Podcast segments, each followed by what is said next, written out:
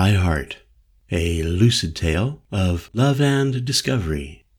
John Selby. I envision the film version of High Heart being shot in six hour long episodes. As you now read or listen to this story, please imagine that the visuals include an expansive edge of computer animation laced with subtle mythic overtones. Enjoy the ride. I met this woman the other night, yes, I did. She walked up to me in broad moonlight, yes, she did, and she said, Didn't I know you in another life? Seems to me that I was once your wife. I held her stare an awful long time. I looked into hers, she looked into mine. Once a warrior, always a warrior, she said. I can tell that you have never been dead. Won't you come with me? I need you to come with me. Won't you come with me now? Lyrics by Jack Hadley from Mind Dance.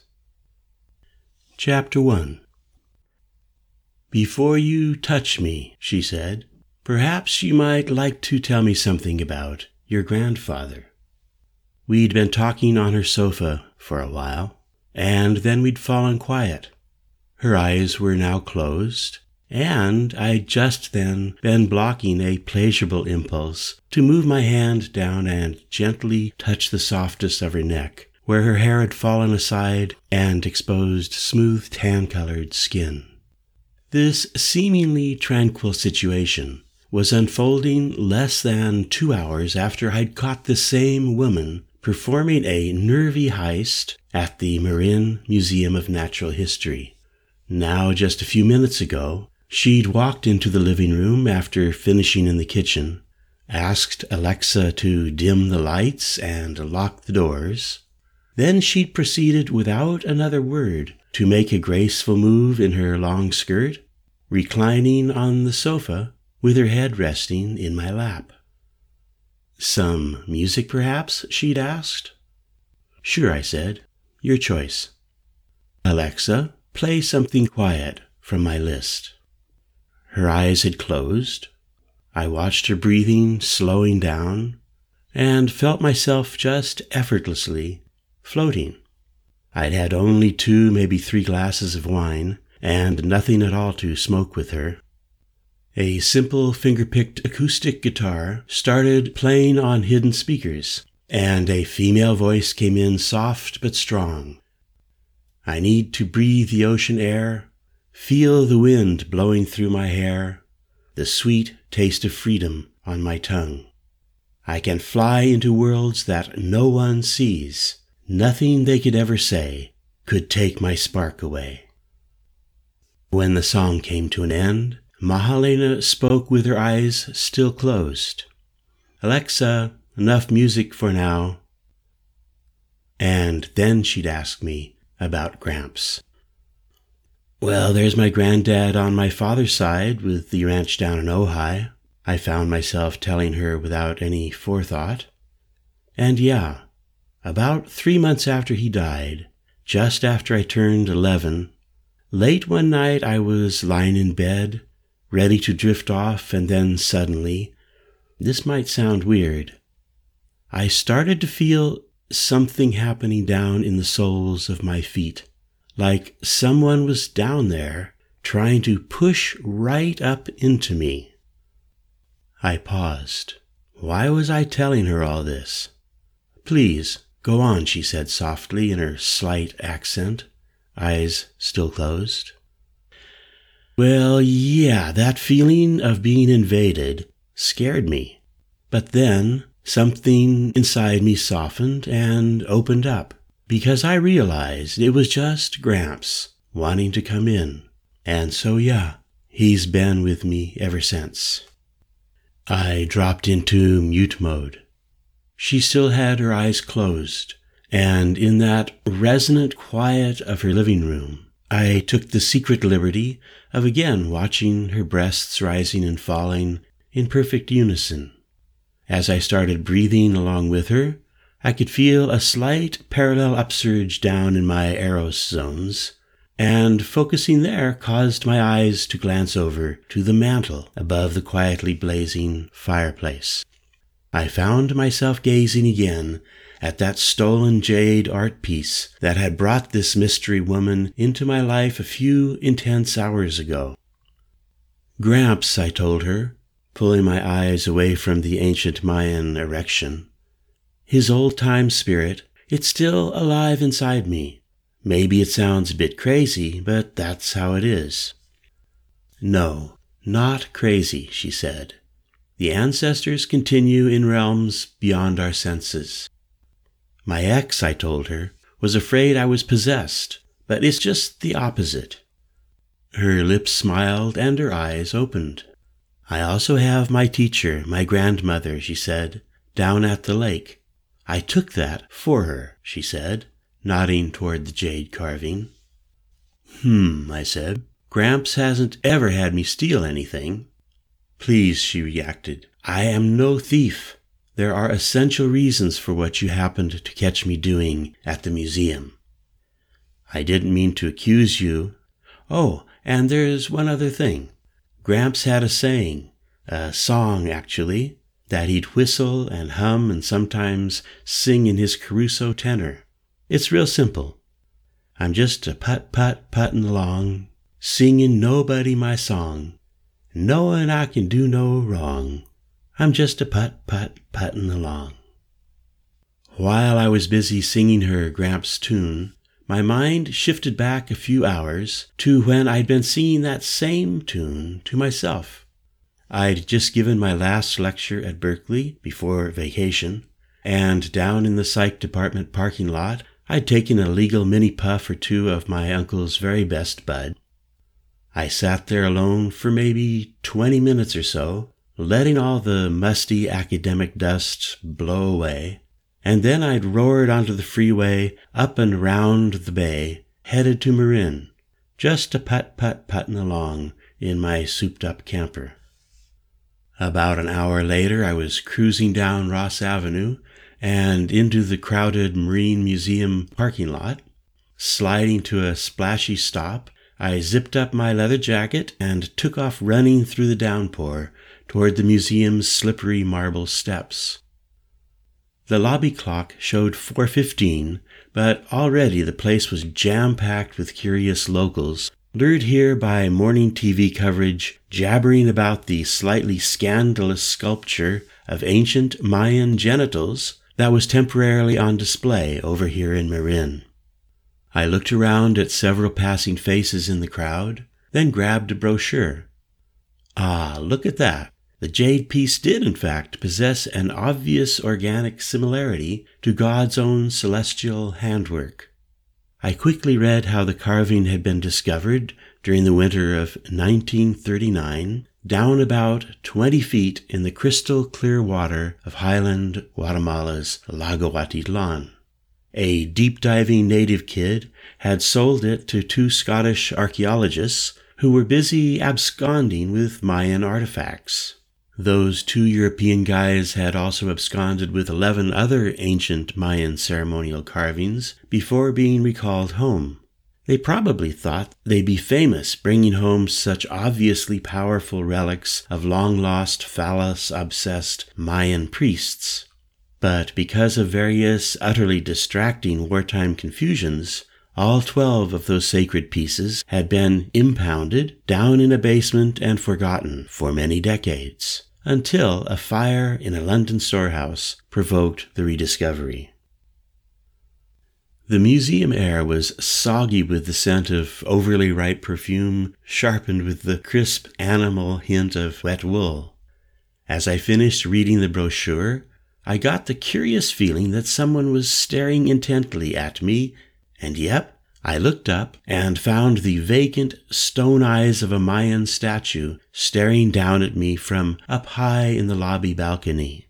The impact was especially acute because I'd traveled down to Guatemala as a high school exchange student and ever since had been attracted to any and all Mayan overtones.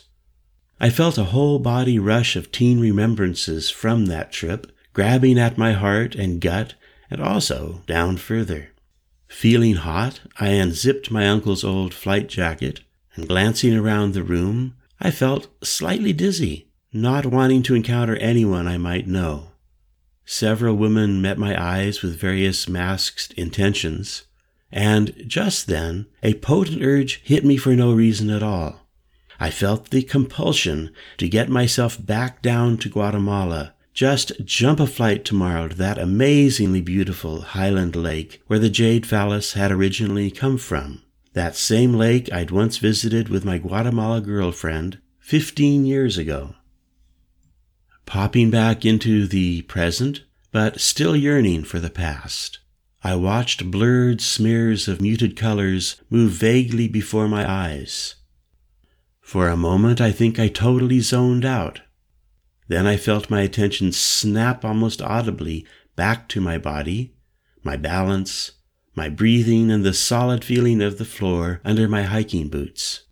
My eyes, meanwhile, operating all on their own, aimed my gaze over to the left with zero intent, and gently came to rest on a particular young woman sitting alone on a sofa in the far corner. She wasn't doing anything at all right then, she was just simply sitting there, calmly unmoving, looking right back into my eyes. Then people between us moved, and she disappeared from view just as quickly as she'd appeared. Everyone was moving on into the display room, so I started walking with the flow. But then the sea of bodies parted, and there she was again, sitting quietly with her eyes now closed. She was wearing normal blouse and slacks, but to me she looked qualitatively different from the other people in the room. Her long dark hair loose around her shoulders. She opened her eyes and turned her head as if sensing my gaze on her.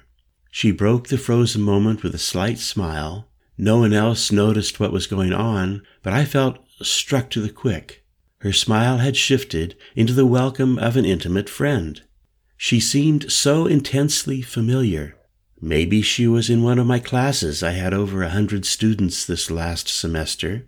But surely I'd recognize this particular woman. She was about my age, a bit younger than 30, no makeup, slender, wearing dark blue pants and a white blouse that slightly revealed the natural, graceful curves of her body.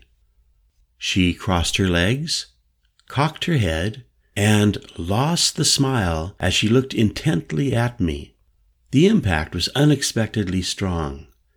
More people were coming into the museum, and again the visual corridor closed between us.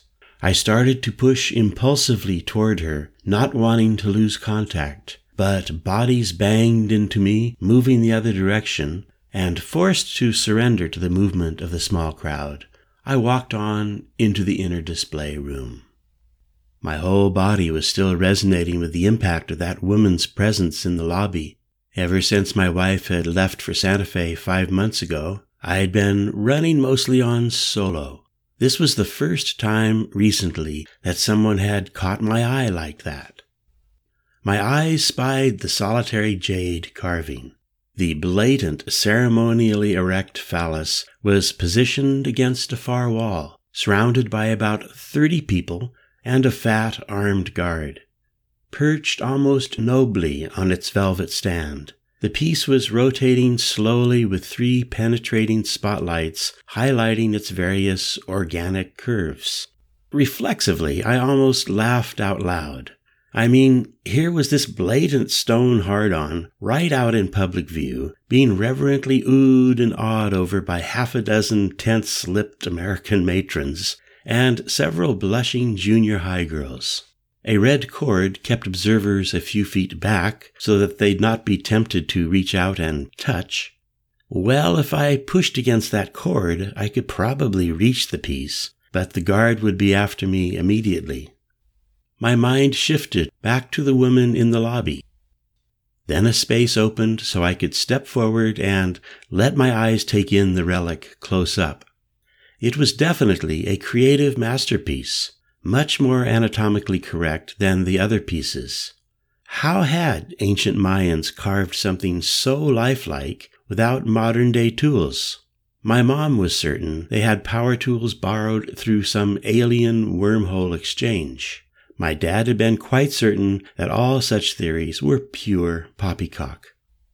I stood staring at the slowly rotating statue, and an inner image flashed in my mind of this carving being held up high to the sun by some naked native guy painted all over in cobalt blue. And right then, a possessive urge came over me to reach out and touch the thing.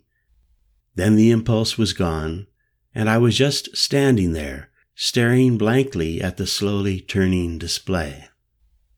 Someone beside me spoke up in a low, resonant female voice. Tradition tells us, she was saying close to my left side, how chronic, unacceptable priestly behavior caused the volcanoes to blow their tops. My great grandmother told me the story she'd heard from her ancestors that lava spewed to the high heavens and set them on fire, then crashed down over town and lake.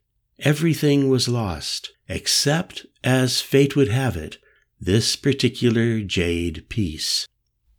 I turned my head in the direction of the slightly foreign accent and found that same woman I'd gazed upon in the lobby. Standing now right next to me She'd pulled her long dark hair back tightly into a ponytail. She was a few inches shorter than my six feet, lightweight, and looking like she could break into a run with no effort at all. And curiously, the color of her eyes seemed to be the same deep blue green teal as the jade carving. Appearing calm, but somehow on high alert, she glanced around the room. So tell me, I said, rotely expressing what I'd been thinking just moments before. You seem to have the inside story. Was that carving ever part of a Mayan ceremony? Were there actual female victims involved? My question generated a negative impact on her expression. You are asking, she retorted, at least from your own cultural perspective, a rather pornographic question. Again she turned away, looking over at the guard who was talking with some loud tourists. When she looked back, her expression had become quite serious. I will tell you this, she said very quietly. Whenever you perceive anyone as a helpless victim, you disrupt the deeper integrity of that person. She looked down, glanced at her watch, and then looked around the room as if urgently expecting someone. So I asked, You're originally from Guatemala? Her expression softened.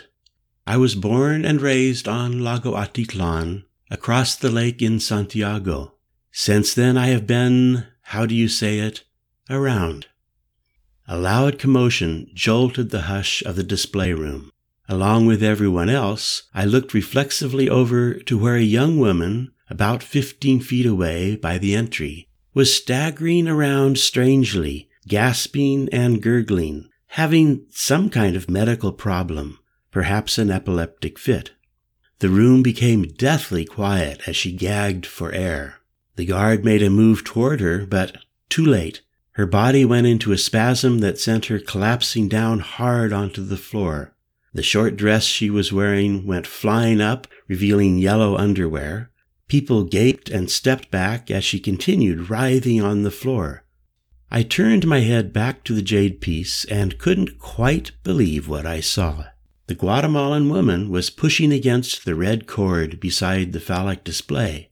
Her left hand reached into her purse and emerged with what seemed to be an identical duplicate of the jade carving. Without hesitation, her right hand went directly for the original on the pedestal and lifted it up into the air just as her left hand set the replacement on the pedestal. It wasn't an original move. I could vaguely remember something similar in a jewelry heist movie. And of course, this small local museum would have minimal touch sensitive security. Nevertheless, she'd performed her act deftly. Slipping the stolen piece into her purse, she looked around the room quickly to make sure no one had seen what she'd done and caught me staring right at her. Please, stay calm, she whispered. Come outside with me and I will explain. The woman on the floor was beginning to regain some semblance of control, with the distracted guard trying to pull her dress down over her exposed underwear. Suddenly, I put two and two together. Outside, she walked fast to a beat up Triumph sports car parked at the curb on Ross Avenue. Please, she said very quietly, still holding my hand and glancing around uncomfortably, we need to depart immediately. And if I refuse? I ventured. Her full lips softened slightly. What I've done is not what you think. I'll explain, but later. She drove fast, one hand on the wheel while the other worked to loosen her hair. For a few blocks, neither of us spoke. I was busy running the situation through my mind, remembering field work with the Huicholi Indians where I had witnessed ongoing native outrage over the refusal of museums to return sacred tribal objects to their rightful owners. This woman's thieving subterfuge had definitely moved outrage into a specific resolution. I was about to say something to that effect, but she reached to touch her phone on its magnet, and music started playing. A sweet but also tough female voice singing pungent lyrics as we roared off. Do what you have to do. Say what you have to say. Feel your heart and trust your soul. They know the way. Follow what feels good, those subtle little clues. Listen to your belly that is always speaking to you. There's a waterfall of wisdom at your fingertips, if you would only reach a little further in. Every breath you breathe is anchored in a new vibration a new way to be, and it's up to you to decide. Stop waiting for someone to give you permission. Only you can make the decision. She took a left turn onto a curvy residential road that followed some long lost ancient Indian trail up Mount Tam. This was one of my own old childhood stomping grounds. If you went right instead of left at the T, in ten minutes, you drive up past my mother's parents' cottage. Handling the turns deftly, she drove up into the sedate, posh part of town, overlooking the San Anselmo Valley. After a few twists and turns, we came to a stop in front of a small, ramshackle cottage with a nicely overgrown yard one of those early, humble weekend retreat constructions, still well preserved here and there amidst the big money estates that abound this high up the mountain. She turned off the engine. Silence settled down upon both of us. Your home? I asked. My cousin's, she answered. She is gone, and I am babysitting her cats. A few big splatters, indicating imminent rain, ran in rivulets down the windscreen. I thought of my car, parked in the museum parking lot, and for the first time found myself wondering just how far I'd go along with this woman before ducking off her wave. I must say, I told her, that was a tight move you made at the museum. You do that kind of thing often? Are you perhaps, she responded, feeling tempted to tell the police? Not if the piece originally belonged to your people and you're returning it to them. Bueno, then I will not have to shoot you, she replied with at least a slight trace of humor. A sudden heavy downpour hit the windshield, pounding tin drum loud on the car's roof. She made a quick, naughty move with her head in the direction of the cottage, grabbed her purse, jumped out of the car, and went running around the hood and across the lawn toward the tree shadowed, rain pestered house. She had a naturally swaying gait that was impossible for me to ignore as I followed her across the wet grass to the front porch.